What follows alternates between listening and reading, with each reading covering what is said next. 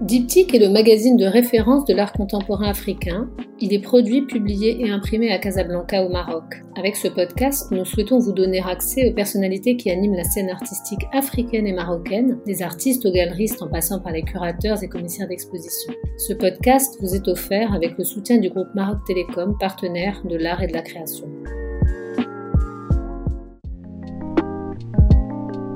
Younes Rahmoun vit et travaille à Tétouan où il est né en 1975 et c'est surtout l'un des artistes nord-africains de sa génération les plus exposés.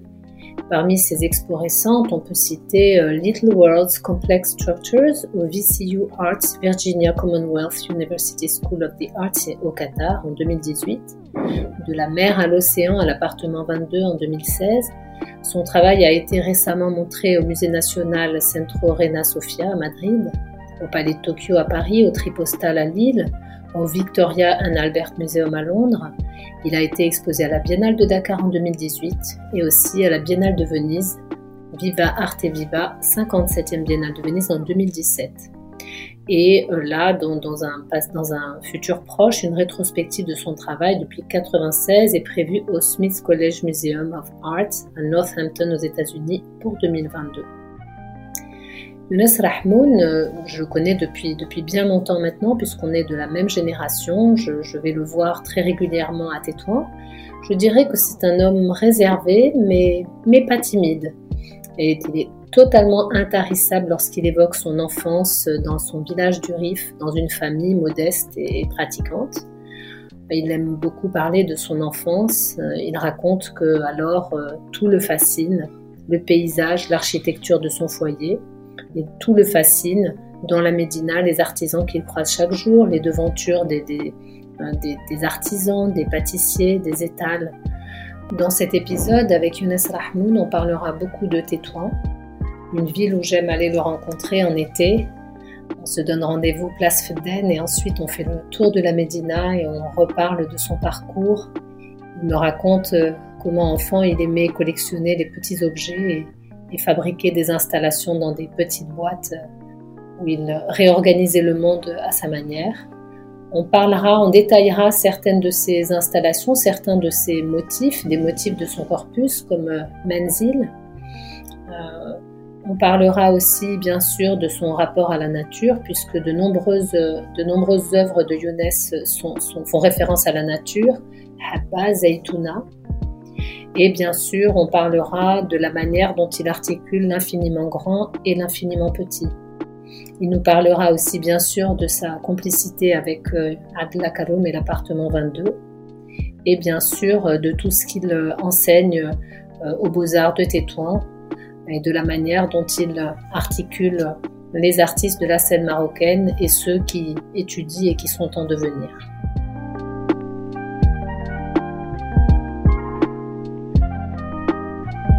Alors ça va être un podcast très très particulier dont j'espère vivement qu'il sera largement écouté par, euh, par les étudiants en art au Maroc et, et partout dans le monde. Et je t'engage vivement, euh, Younes, à faire ce que tu fais par ailleurs à l'école des beaux-arts, à te montrer en même temps, euh, évidemment, sous ta facette d'artiste, mais aussi sous ta facette d'enseignant, et de bien expliquer les pratiques, parce que pour moi, évidemment, ton, euh, profil est tout à fait exemplaire et j'aimerais beaucoup que les jeunes étudiants euh, puissent s'inspirer de, de, ta méthode euh, qu'on va essayer justement de, de, développer dans ce podcast. Alors j'ai choisi comme titre pour ce podcast, on, on a consacré à, à, Younes Rahmoun de nombreux articles dans le magazine Diptyque et le terme mystique est souvent revenu et j'ai eu envie d'intituler cet épisode L'art comme quête mystique. Donc pour commencer, Younes, j'aimerais j'aimerais démarrer par une une, considération sur la ville de Tétouan et, dire euh, à ceux qui aimeraient te rencontrer que pour te voir dans ta vérité, il faut se rendre à Tétouan et se fixer rendez-vous euh, place Fedden, comme je le fais moi-même euh, au moins une fois par an. Et quand on se promène avec toi dans la Médina de Tétouan, il n'est pas rare de te voir ramasser des, des petites choses trouvées par terre. C'est un geste insolite et rituel que tu répètes depuis ton enfance tu ramasses des clous, des morceaux de bois, des bouchons, des petits débris de fer. Et euh, depuis ton enfance, un petit peu tout ce que tu trouvais dans ton quartier de Jbel Darsa, et tu le collectais pour, je te cite, créer des petits mondes, des univers minuscules que tu construisais dans une petite boîte de métal rouillé. Et cette boîte, je te cite à nouveau, tu le dis, je l'utilisais comme un espace d'exposition en miniature. J'adorais y organiser les éléments et les volumes. À ce moment-là, tu ne le savais pas, mais tu faisais déjà tes premières installations. Est-ce que tu peux, pour commencer cette conversation, Younes, développer ton rapport à l'enfance, ton rapport à Tétouan, à la Médina, et la manière dont tu es venu à l'art? Et là, je précise à nouveau, Younes, que tu t'exprimes en français, en arabe, dans la langue qui te plaît. Moi, je pose des questions plutôt en français parce que je suis plus à l'aise, mais je comprends très bien l'arabe. Et si tu es plus à l'aise pour parler en arabe, tu, le fais bien entendu et ce sera très bien pour, pour les étudiants. D'accord, merci Mariam. avec, euh, avec ton, ton aisance.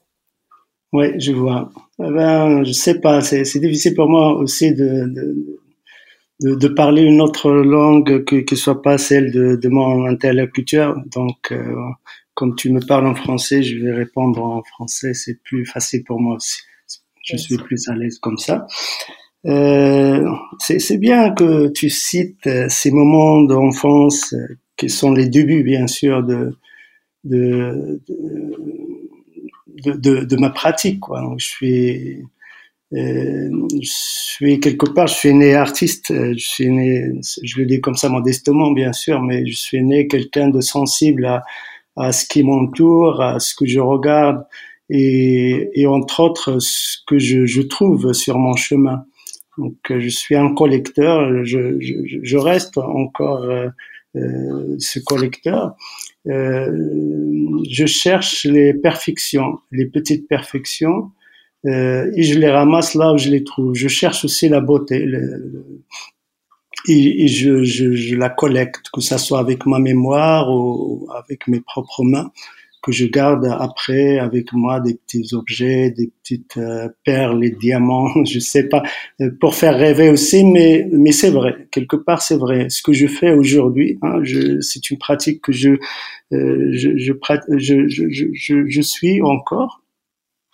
Euh, aujourd'hui, j'ai une, une, collection qui, qui, qui va donner lieu à une à une prochaine un prochain travail euh, je collecte des, les perles, donc je collecte tout ce qui est sphérique en fait, tout ce qui a cette forme parfaite, la sphère, euh, je la ramasse, euh, je la mets dans un petit bocal que je porte avec moi. Et, et voilà. Après, je fais un tri, que ça soit euh, du côté couleur ou côté euh, matière aussi.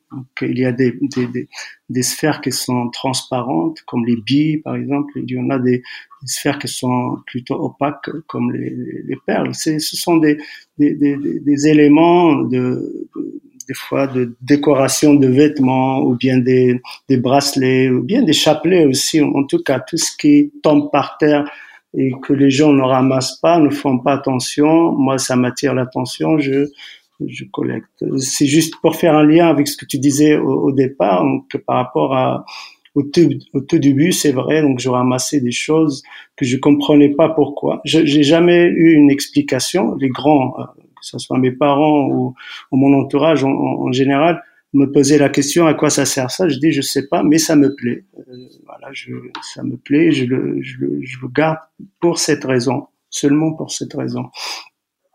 Donc je suis né à, comme tu disais, donc, je suis de Tétouan, mais euh, une chose que peut-être les gens ne connaissent pas, c'est que je suis né dans la campagne. Je suis né à quelques kilomètres de Tétouan, entre, entre ici, Tétouan et, et Chefchaouen. Un petit village s'appelle euh, Bni Hassan. Donc, euh, mon père travaillait là-bas. Je suis né là-bas. J'ai passé, bon, j'avais, je crois, deux, trois ans quand on, a, on est revenu à, à s'installer à, à Téton. Je dis revenir parce que mon père, il vivait ici avant. Euh, mais il devait partir là-bas pour un, pour un poste. Il était employé d'État, donc il a changé de poste. Mais après, il est revenu encore une fois à Téton euh, parce qu'il est d'ici. Bref, donc euh, je crois que ces deux ans m'ont marqué aussi. Quelqu'un, donc un enfant de deux ans, on peut penser que, que voilà, il, a à peine une mémoire pour se, se rappeler, mais j'ai des bons euh, souvenirs. Je veux dire, j'ai des souvenirs clairs de, de, de, de cette. C'est des, des flashs, hein, c'est des fragments de souvenirs, mais qui, qui m'ont qui, m'ont marqué comme personne quand même. c'est les, les, montagnes qui m'entouraient, le paysage comme ça ouvert. Il y avait très peu de maisons, donc il y avait beaucoup de, de, de nature qui, qui m'entourait quand je, je sortais de la petite maison dans laquelle on vivait à l'époque. Donc après, je suis revenu à Téton, on a habité un quartier populaire, je vais dire ça, comme tu as cité tout à l'heure, qui est un quartier qui était en construction à l'époque, euh, un quartier qu'on a habité parce que parce que mon grand-père il travaillait dans la caserne militaire qui se trouve là, qui était euh, construit par euh, les Espagnols à l'époque coloniale. Mon père, il était mon grand-père, pardon, il était un Rifin qui a immigré à Tétouan pour travailler comme soldat chez les Espagnols. Donc, ils avaient un petit terrain là-bas que, les, le, militaire espagnol ont donné à, à ces soldats. Donc, c'est comme ça donc que je suis que j'étais élevé dans ce quartier. Un quartier, donc je disais que qu'il n'y avait pas beaucoup de maisons, donc était en, en, en construction. Euh, donc on trouvait, en sortant de la maison, je, je, je trouvais euh, entre autres des cailloux, des fragments de, de, de, de, matériaux de construction, entre autres comme le, le, le, les clous, le bois, euh, et après bon, les boîtes de conserve, n'importe. Mais chaque fois que je trouvais quelque chose, euh, un, quelque chose, un objet de, avec des, des, des je sais pas, aujourd'hui, je peux dire avec des, des, des, des, facettes esthétiques intéressantes, je, je, je, je, je ramassais et je gardais avec moi ça devait pas être grand parce que voilà, je voulais pas non plus chercher des, des problèmes à la maison. Donc c'était toujours des, des, des, éléments très petits. Donc c'était ma première école, donc euh, le, le, quartier, la rue, euh, avant d'aller à l'école même.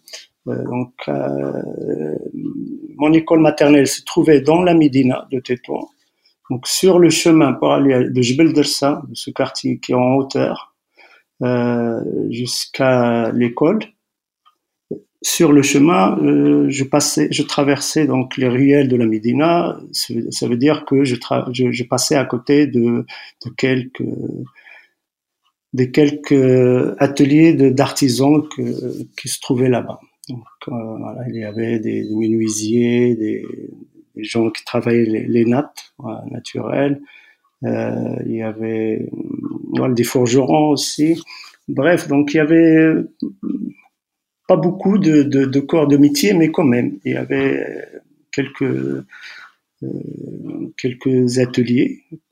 Et je, m'arrêtais, je me souviens, mon grand frère essayait de, de, de, me prendre de la main pour aller à la maison en rentrant, mais je, je lui disais, ah, laisse-moi encore quelques, quelques instants, je veux regarder ce monsieur, qu'est-ce qu'il va faire avec ce morceau de bois? Ou voilà, on peut imaginer aussi pour les autres euh, artisans. Voilà, c'était euh, aussi une école d'art pour moi, ce, ce, ces moments-là. J'apprenais aussi à comment sculpter, comment façonner, comment faire des choses. Donc là, beaucoup de volume, c'est vrai. Beaucoup de, je parle beaucoup, beaucoup de, de volume puisque je parlais des objets ramassés. Et je, là, je parle des, des, des artisans qui, qui sculptaient, que ce soit le fer ou le, ou le bois ou le, ou le doum.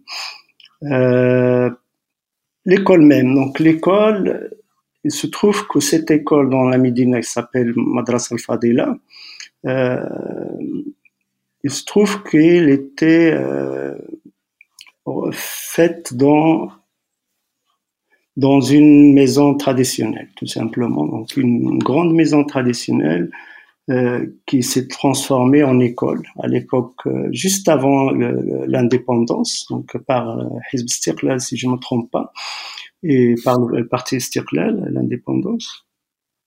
Et, et donc, tu, tu, peux imaginer que euh, j'étais là-bas aussi dans cette école entouré de décors, voilà, zélige, plâtre sculpté, euh, plafond en bois peint avec des couleurs, des formes florales, euh, etc. Donc euh, voilà, dans l'école même, j'étais entouré aussi par, par des, je veux dire, des, des, ouais, des, de l'art, quoi, des, en tout cas des travaux artistiques, oui. dire artisanal ou artistique. Voilà. Alors c'est intéressant ce que tu dis à propos de, de l'école et, et, la description que tu fais de, de l'école. Il va y avoir dans les œuvres que, que, tu, que tu fais depuis, depuis que tu es artiste plasticien beaucoup de, de comment dire de cellules qui représentent euh, la comment dire la cellule qui t'entoure, que ce soit ta maison, que ce soit ta chambre. Et je me souviens par exemple d'une exposition euh, Menzil, euh, qui était une invitation à habiter ton univers et à trouver euh, sa place au sein d'une œuvre euh, marquée par, euh, par tes origines et, par la spiritualité. Et je me souviens qu'on était donc donc il y a cette dimension voilà du souvenir et de, et de la sensualité des œuvres. On était enveloppé par l'odeur du ciment. Il fallait se, se, courber pour entrer dans cette maison au mur d'argile euh, qui était dotée d'une seule source de lumière. Donc cette installation, si je me souviens bien, elle s'appelait Menzil Rorfa et qui était une véritable expérience sensorielle. Et à l'époque, tu nous avais euh, dit dans, dans l'article qu'on avait consacré à cette exposition, de l'extérieur c'est une maison, à l'intérieur c'est une chambre, on y est seul avec soi et un élément basique, la terre. On est de la terre et on y revient. Dans ton travail, on, on constate que ton enfance a favorisé ton imaginaire. De quelle manière a-t-elle agi dans ce processus de création? Donc là, je voudrais vraiment que tu développes tout, le corpus Rolfa Menzil, qui est vraiment au centre de ton, travail. Mmh. Oui, euh, donc euh, c'est un bon exemple, bien sûr, euh, Menzil Rolfa, sachant que comme j'ai dit au, au début, euh, je suis né dans la dans la campagne, je suis dans la nature.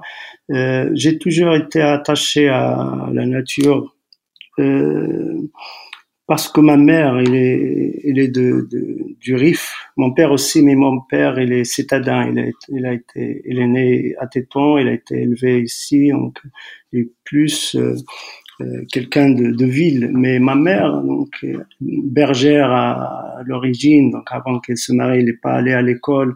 Donc euh, quand elle est venue euh, après son mariage s'installer à Téton, elle a ramené sa culture, sa propre culture de, de paysanne. Donc, entre autres, il plantait des, il avait des plantes à la maison, des pots de plantes qui décorait elle-même. Euh, il, il, a élevé des animaux comme les, lapins, les poules. Euh, ceci, euh, c'est pour te dire que pour moi, donc, la vie de, campagne, j'étais très proche de, de la vie de, de, la campagne, je veux dire. et quand j'allais pendant les vacances de l'été dans le Rif, donc j'observais beaucoup aussi les, les, particularités comme par exemple les maisons euh, euh, rurales, les maisons de, de, du Rif, de Beni Boufrah euh, en particulier, donc qui sont construites avec de la terre. Euh, avec de l'argile, avec du pisé, donc la terre mélangée avec de, de la paille. Et euh, donc c'est ce côté euh, organique de ces murs qui sont construits avec la main, donc ils sont rondes, ils ont euh, un côté plus charnel que, que, droit, quoi. Et, ça, je gardais en mémoire, bien sûr. Donc, plus, bien sûr, l'artisanat du Rif, donc la, poterie du Rif, qu'on connaît très bien, qui est sobre, euh, avec peu de décors. Donc tout ça, ça m'a marqué. Les portes aussi, de, de, de, justement des rorfa, des, des, chambres de, la maison euh, Riffen, euh, qui sont travaillées avec la main, avec euh, avec des outils euh, archaïques. Donc ça a toujours euh, tout ce qui est travaillé en bois, il a, il a toujours ce côté un peu brut, un peu euh, de sculpture, je dirais. Donc, on dirait un Brancosi qui, les a travaillés. Donc, euh, cette esthétique-là m'a beaucoup marqué aussi, en parallèle de, ce que je, disais par rapport à, l'héritage andalou de Téton. Donc, ces, deux mondes-là, euh, j'ai essayé de mettre d'inclure dans euh, ce projet donc euh, Manzil ou Rorfa ou Rorfa Manzil, Manzil Rorfa. En tout cas, cet, euh, cet habitat qui est, que je, je, construis donc avec différentes formes, différentes échelles aussi, euh, qui vient de mon expérience dans la Rorfa chez mes parents au-dessus des escaliers, ici à Tétouan. Donc, euh, j'avais cet espace euh, réduit, cet espace très petit pour moi, parce qu'on est nombreux, on était nombreux, on est six frères et sœurs, et, et j'avais cet espace pour moi pour pouvoir me concentrer sur ce que je fais. Donc, c'était mon espace de travail, aussi d'exposition et aussi de méditation. Donc c'était mon, mon, minuscule atelier pendant sept ans. Euh, dire que c'est la matrice de, de, de, ce qui va suivre. Voilà, et c'était exactement, c'est la matrice de ce qui va suivre. Donc après ces sept ans d'expérience dans cet espace, j'ai eu l'idée en 2005 de, euh, après donc sept ans, de, de, de, de construire des RORFA, de construire euh, des chambres qui ont les mêmes caractéristiques formelles de, de cette chambre euh, d'origine, euh, aussi les mêmes, bien sûr, les mêmes dimensions, et de la construire dans des différents euh, endroits autour du monde. Donc, en 2006, je vais faire la première version à l'appartement 22 à Rabat, puis à Singapour à la Biennale, et ainsi de suite. Donc, il a, plus tard, en 2008, j'ai commencé à travailler sur euh, Menzil. Donc Menzil, pour à savoir, euh, je vais euh, un peu décortiquer, un peu détailler ce, ce, mot Menzil qui vient de Nazela, de descendre Menzil, Nazela. Euh, donc un endroit où on, on, on, se repose, on, se pose plutôt, et on se repose à la suite. Donc ça vient de, de ces deux, euh, de Sakan et Sakina. Donc euh, euh, c'est un mot qui, qui contient six, le, la sensation qu'on peut avoir quand on est dans un endroit comme ça, isolé, euh, en, en, retraite. Donc, Rorfa, par contre, vient de, donc, de, de, de la chambre Rifen. Donc on dit dans le Rif, on dit Rolfa, cette chambre qui se trouve à l'étage, mais euh, toute seule. Donc il n'y a pas deux étages dans une maison Rifen que je connais en tout cas, donc dans ma région. Il y a une seule chambre toujours à l'étage qui est isolée. C'est pour le, le père, pour qu'il soit un peu euh, à l'écart, on va dire, de, du bruit, de, de, ce qui se passe à la maison. Donc, pour qu'il, je sais pas, pour qu'il se concentre, pour réfléchir, pour méditer, je sais pas. Moi, j'ai jamais, en tout cas, vu mon grand-père là-bas parce que euh, quand je suis euh, arrivé à un certain âge quand je, commençais à avoir conscience des choses, mon grand-père nous avait quittés Bref, donc euh, j'ai vécu moi-même dans cette euh, chambre-là, Rolfa, dans, euh, chez ma grand-mère, et, euh, et je, je, peux juste décrire que c'est une chambre assez particulière parce que justement qu'elle est isolée. Et on est invite à la méditation. Ouais, pardon. Quand on est dans cette chambre, on est dans le calme, on est et pareil. Donc, quand j'ai trouvé cet espace euh, chez, chez mes parents ici à Tétouan, je l'ai euh, donné le même nom parce que justement, il est sur les escaliers à l'étage, euh, isolé aussi. Et voilà. Euh, c'était un hommage un peu à, à, à, cet élément architecturel, je vais dire à ce, cette euh, cette partie de l'architecture ou de, l'habitat Riffen. Merci. J'aimerais que qu'on s'attarde, si tu veux bien, euh, maintenant sur ton rapport à la nature, parce que dans ton, on va dire dans ton corpus de d'œuvres, euh, il y a évidemment Menzel Rofa que tu viens de, décrire à l'instant, et puis il y a toutes les œuvres qui sont en lien avec euh, avec l'élément naturel, la nature, la montagne, les graines, l'olivier. Euh, et notamment, moi, ce qui m'intéresse beaucoup, c'est habba, la graine, à l'état de latence. C'est un motif qui revient beaucoup chez toi. Elle apparaît dans, dans, tes dessins sur papier, mais aussi dans une vidéo qui porte le nom Habba, qui est très connue, qui a beaucoup circulé, qui a été beaucoup exposée et qui, et qui reproduit en fait le, le voyage de, de, la graine qui est à la recherche du lieu idéal pour germer. Euh, donc c'est une mmh. très belle poétique de la germination, de, de la vie miraculeuse. J'aimerais que tu nous décrives un peu tout ce, tout ce corpus de, de travail autour de Habba. Oui, donc euh, Habba, c'est la graine, comme tu dis. Et pour moi, c'est nous aussi. Moi, en tant que personne, je suis quelque part une graine. Donc, euh, quand on est petit, on reçoit, on reçoit, on apprend. Euh, la graine aussi, pareil. Euh, il reçoit de l'eau, il reçoit de la lumière, il reçoit les éléments qui, qui sont dans la, terre même. Euh, mais un côté qui m'a poussé à développer un travail autour de, de la graine, c'est plutôt euh, l'isolation ou être seul. Euh, plus que ça, être enfermé, euh, être euh, la graine, elle pousse dans l'obscurité, enfermée, serrée dans la terre. Et, mais après ce moment, ou ces moments, en tout cas ce temps qu'on peut décrire par difficile, parce que étant un être humain, on va tout de suite penser à, à, à l'enfermement, euh, l'emprisonnement, euh, l'obscurité aussi. Donc on est dans l'obscurité. Donc c'est pas confortable, on va dire. C'est pas, on n'est pas dans le confort.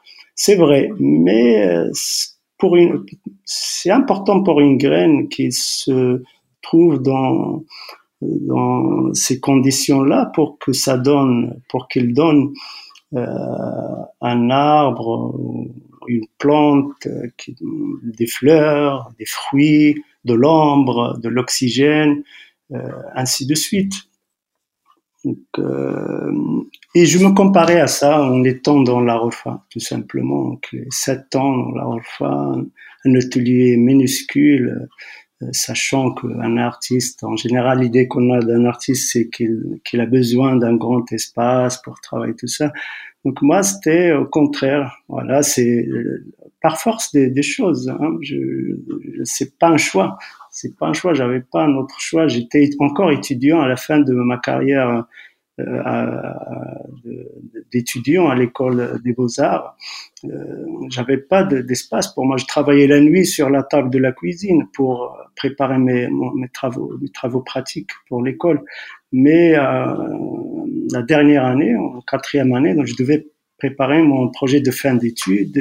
Voilà, j'avais besoin, en plus de l'espace de travail, j'avais besoin d'un lieu pour me concentrer. Donc, pour revenir à la graine, hein, donc pareil, donc elle se trouve enfermée, serrée dans, la terre, euh, mais petit à petit, donc d'abord,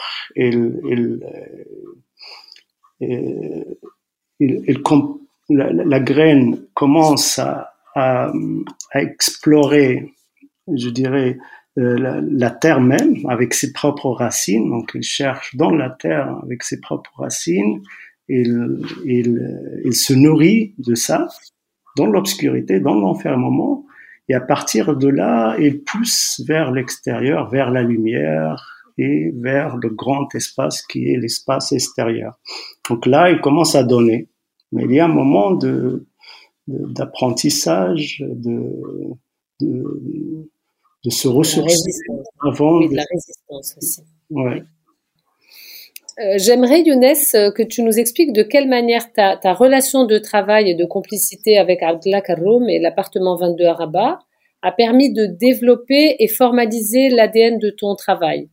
Euh, donc qui est un ancrage dans ta terre natale et une œuvre plastique qui joue sur l'alliance des, contraires, la, poétique des, contraires, obscurité, lumière, infiniment grand, infiniment petit, intérieur, extérieur. Voilà, donc est-ce que tu peux nous décrire cette relation de, travail et de complicité? Merci Mariam pour cette euh, question parce que j'avais envie de l'autre jour quand j'ai j'écoutais euh, l'entretien ton entretien avec Abdullah Karoum donc j'avais envie de ouais de, prendre la parole euh, juste de, préciser quelque chose euh, en fait ce qui m'a ce qui m'a un peu euh, marqué dans cette discussion avec Abdullah, c'est que lui disait que la relation entre le commissaire et l'artiste, euh, c'est comme la relation avec un éditeur et, un écrivain. Donc, moi, en tout cas, pour moi, Abdullah Karoum au-delà d'avoir une relation de ce genre, et il y avait un plus. Donc, euh, pour moi, Abdullah Karoum, c'est quelqu'un qui, je parlerai de moi, mais je crois que c'est le cas pour, euh, pour, pour beaucoup d'artistes qui ont travaillé avec Abdullah Karoum. Donc, euh, moi, je l'ai connu, euh, en 1999, et depuis, on a gardé une très bonne relation, que ce soit professionnelle ou, d'amis. Euh, et et son rapport avec mon univers d'artiste, c'est, un rapport très intime, très proche. C'est quelqu'un qui comprend très bien euh, de quoi je veux parler, sur quoi je travaille et, c'est, quel sens je veux donner à ce que je fais. Euh, c'est quelqu'un qui m'a toujours aidé à me concentrer, à aller vers l'essentiel dans mon travail.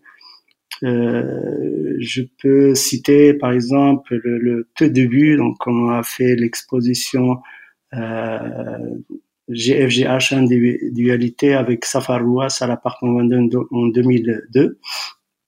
Et à ce moment-là, donc j'étais dans, ma pratique, j'étais très euh, bouleversé par ce qui s'est passé, par ce que se passait euh, à Jenin, en particulier en Palestine en général. Donc, euh, donc, il y avait des massacres, il y avait des enfants qui sont morts, les, les femmes, les, les, personnes âgées, en tout cas les civils. Et ça m'a touché et je me, je, je, je, me cherchais un rôle en tant qu'artiste euh, par rapport à ça. Comment je peux parler de ça en, avec ma propre pratique. Donc j'allais vers des, des, des, des projets beaucoup d'installations en tout cas que je dessinais sur papier, je ne sont pas sortis. Euh, je les ai pas réalisés, mais il reste encore dans, un classeur assez gros comme ça, plusieurs pages sur des idées d'installation par rapport à ça. Mais donc avec ma rencontre avec Abdullah, je lui ai ça. Il me dit, écoute, euh, là je te vois un peu t'éloigner de, de, de, ton univers et d'aller à quelque chose de plus euh, représentatif. Euh, qui raconte beaucoup d'anecdotes, qui est loin un peu de, de disait, de ton univers, de ta façon plutôt d'universaliser tes idées, de les, de les purifier, de les mettre dans un, euh, dans un aspect plus euh, minimal. Voilà. Et de les spatialiser aussi. Oui.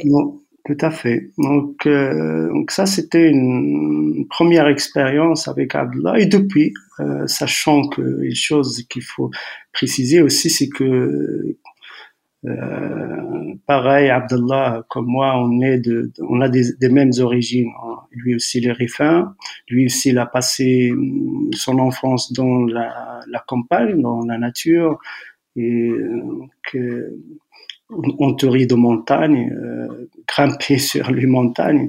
Euh, donc euh, pareil, donc euh, on a on a un peu cette mémoire, on va dire commun, euh, d'enfance qui est liée à la nature, à la terre.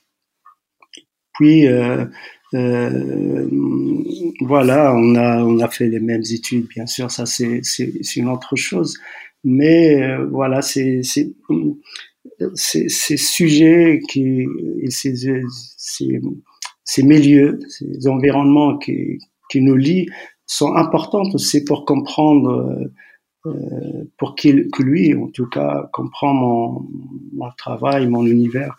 Et, et, ça facilite bien sûr la communication entre nous et le travail euh, sur euh, euh, le, le, développement de mon, mon travail à moi. Lui, quand, il, quand on a une conversation, euh, c'est comme une deuxième, euh, ma deuxième voix, ou je sais pas, c'est, c'est, c'est comme quelqu'un, c'est comme moi qui me, qui, qui me parle de, en dehors de, un dédoublement de ton esprit et de ta conscience. Ouais.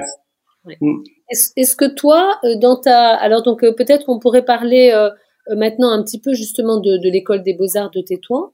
Euh, qui est donc euh, évidemment omniprésente dans, ton parcours et dans, tout ce que, nous évoquons euh, depuis un moment. D'abord parce que tu y as toi-même été formé et qu'aujourd'hui tu, tu, es, tu enseignes. de quelle manière tu accompagnes, de quelle manière tu, fais ce travail justement de d'accompagnement de, certains artistes pour définir ce qui va être l'ADN de leur travail? Parce que ce qui est très important, c'est justement un artiste, il peut avoir euh, des tas de, talents euh, techniques, mais ce qui est très important, c'est qu'assez tôt dans son parcours, euh, se, formalise un, ADN qui va être ensuite ce qui va vraiment être développé tout au long de sa carrière. Comment tu travailles là-dessus avec, avec tes élèves? Mhm. C'est un sujet très important, l'enseignement, le partage, la transmission ces choses ont beaucoup de valeur pour moi, bien évidemment. Euh, Puisqu'on parlait de la graine et on parlait de l'arbre. Euh, l'arbre, quand elle est là, euh, avec, voilà, je le dis avec, bien sûr, modestement, hein, je prétends rien du tout, mais l'arbre, quand elle est là, il, il donne entre autres les fruits, l'ombre, il tient la terre. Et voilà, il, nourrit, il donne de soi. Et, et ça, c'est grâce à, bien sûr, un passé, un, un processus hein, de, de, la graine jusque, jusque là. Et, et moi, je crois que c'est ce que je cherche en tout cas à, donner aux étudiants, c'est le processus plutôt. C'est partager avec eux le processus parce que là, eux aussi, ils sont, eux et elles, ils sont sur cette, ce chemin-là. Euh, ils sont dans cette phase-là de, transformation et de développement. Euh, euh, et euh, je crois depuis toujours que chacun, chaque individu, pas que les artistes, pas seulement les artistes, mais chacun a une, est particulier en soi. Chacun a un univers. Chacun porte en lui un univers euh, différent de, de l'autre et des autres. Et, et moi, ce que j'essaye, je suis pas quelqu'un qui qui vient à l'école pour euh, apprendre les techniques. Euh, ceci dit que c'est très très important plus que ça c'est primordial, c'est indispensable. Le, ce qu'enseignent les, les autres profs euh, comme technique et savoir, que ce soit l'histoire de l'art, donc la partie théorique ou la partie pratique, ou c'est le dessin, la sculpture, la peinture, tout ça, c'est, primordial, c'est, très important. On ne peut pas être un artiste sans, sans je crois. Ouais. Et, ça aide. C'est, euh, ce processus-là d'apprentissage dans l'école, de, l'académisme jusqu'à ce que je peux apporter moi, ça, aide ce jeune, cette jeune euh, étudiant et étudiante à, découvrir euh son propre univers, à découvrir sa particularité, sa, son côté d'artiste qui, qui a une, singularité. Cette singularité-là, il faut la chercher. Et on la, on la cherche avec le travail, avec euh, bien sûr l'exercice, l'entraînement, euh, la, répétition, la même chose. Donc je viens, je dessine une statue, un modèle, une nature morte, euh, je la peins, je, je la regarde de différents angles de vue. Donc c'est un processus qui, qui, qui peut sembler long, qui peut sembler inutile, mais c'est sans ça, on ne peut pas atteindre euh, cette singularité qu'on nous portons chacun, euh, chacun de nous. Donc moi, j'arrive à, la troisième année avec un programme. Donc, euh, euh, qui est aussi important pour moi que j'espère aussi pour les étudiants et les étudiantes. Je viens avec des invités, avec un programme de deux mois, quatre ateliers. Euh, chaque atelier donc dure deux semaines. Et, et, pendant ces deux semaines, chaque artiste, je, je commence toujours, c'est moi qui commence les ateliers, donc je, les deux semaines, les premières deux semaines, c'est avec moi-même.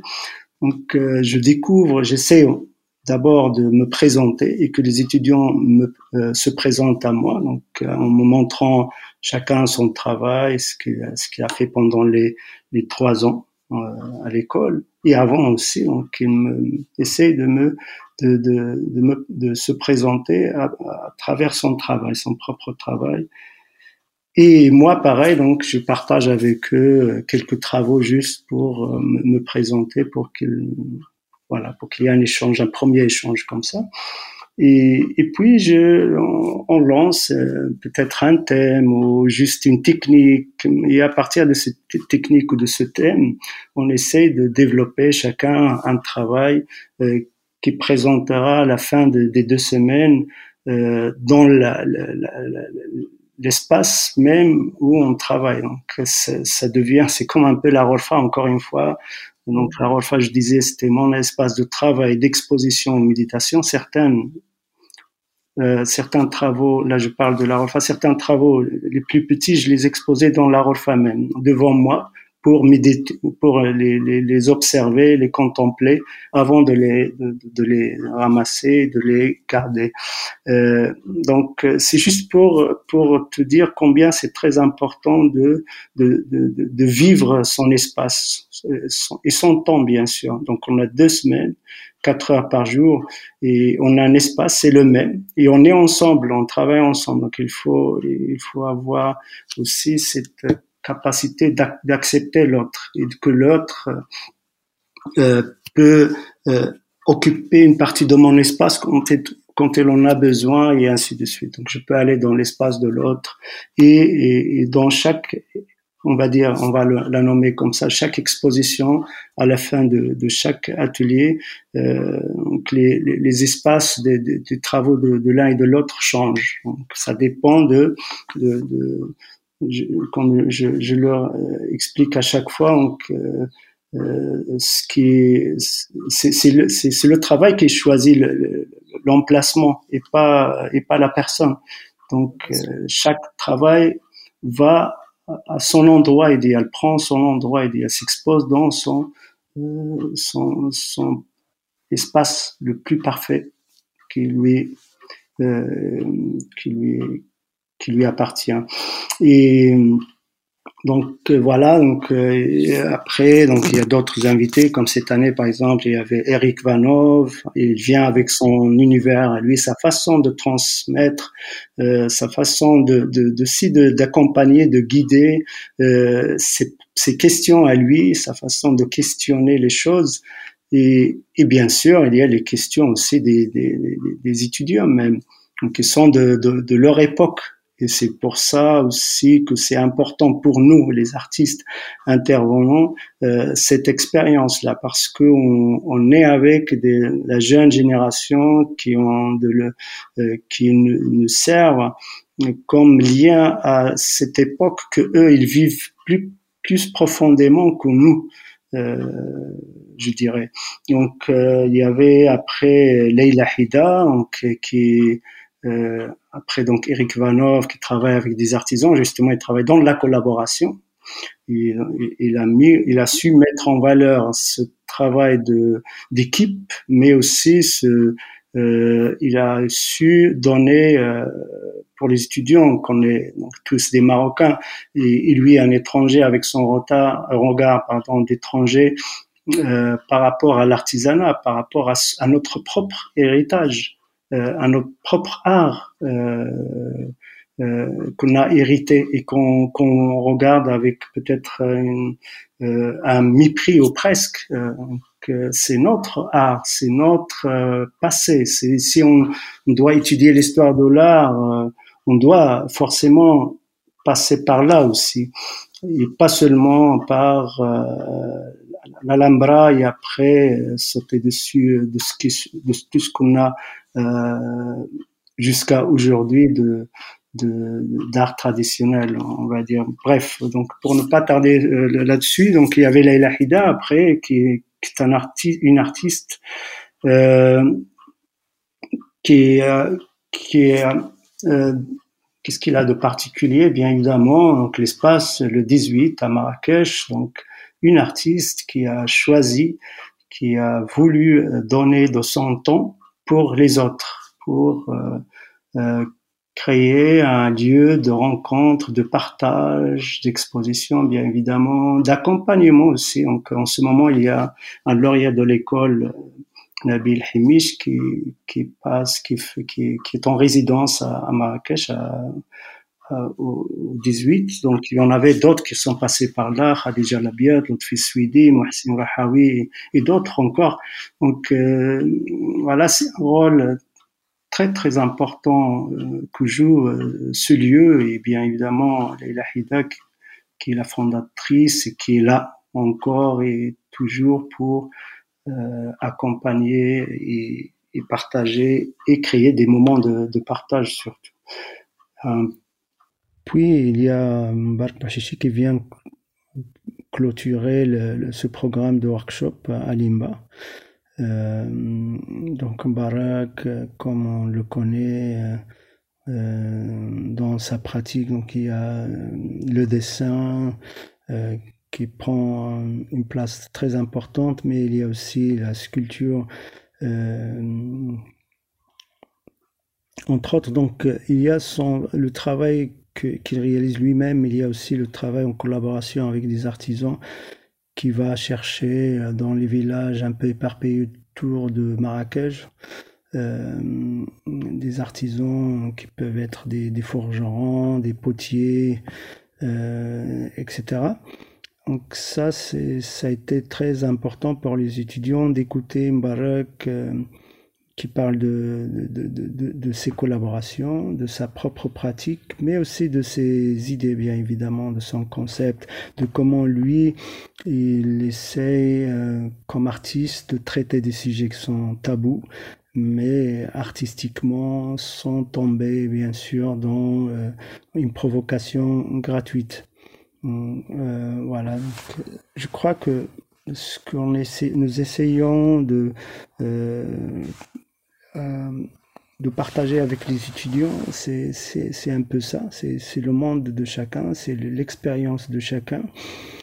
Euh, mais ces expériences-là, la, mienne, celle de, des artistes, des autres artistes que j'invite, euh, elle est là pour, euh, pour donner exemple à ses étudiants. Donc, le but, en fait, c'est, c'est plutôt de, d'aider les étudiants, chacun et chacune, à trouver son propre univers, à, à, creuser encore et encore pour trouver cette singularité que nous portons chacun ou nous. Euh, et bien évidemment, on est là pour transmettre, mais on est là aussi pour apprendre. En tout cas, moi, j'apprends beaucoup. Je sais aussi que euh, les artistes qui sont venus aussi, ils ont euh, ils partagent cet avis avec moi. Donc, euh, on, est on est aussi là pour apprendre. voilà. Bah écoute, alors Younes, est-ce que tu peux nous dire pour pour terminer quel sera quel est le projet sur lequel tu travailles en ce moment et ta prochaine exposition? Euh, alors on peut voir évidemment euh, une œuvre à Reina Sofia en ce moment, à l'exposition de, de, trilogie marocaine qui est à Madrid en ce moment au musée Reina Sofia. Mais sinon, pour le peut-être pour les mois qui viennent? Donc euh, là, avec la galerie, on prépare une exposition pour 2022. Iman Fares? Chez Iman Fares, donc à Paris, à la galerie Iman Fares. Et puis avec le Smith College, donc avec le musée de Smith College à Northampton, au Massachusetts, aux États-Unis. Donc on prépare une exposition. Ça fait déjà quelques mois, plus d'un an en tout cas, qu'on travaille dessus et euh, c'est pour 2023 normalement, Inch'Allah.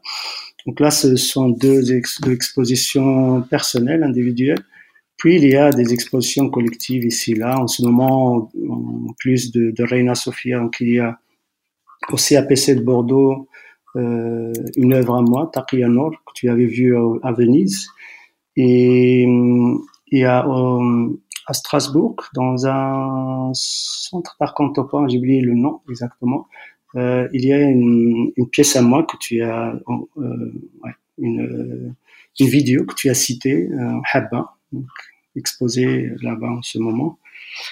Et puis voilà, donc euh, je sais pas si j'ai oublié quelque chose, mais voilà, on parlait de l'école. Là, tout d'un coup, je parle de, ça. Peut-être j'ai oublié, mais, mais en tout cas, en, en, en gros, c'est ça. Merci infiniment, Younes, pour cet échange magnifique. Euh, nous partagerons sur, le, sur le, le, podcast les liens vers les nombreux articles que nous avons consacrés à ton travail, de nombreux portraits, des, des euh, reviews d'expos euh, un peu partout dans le monde.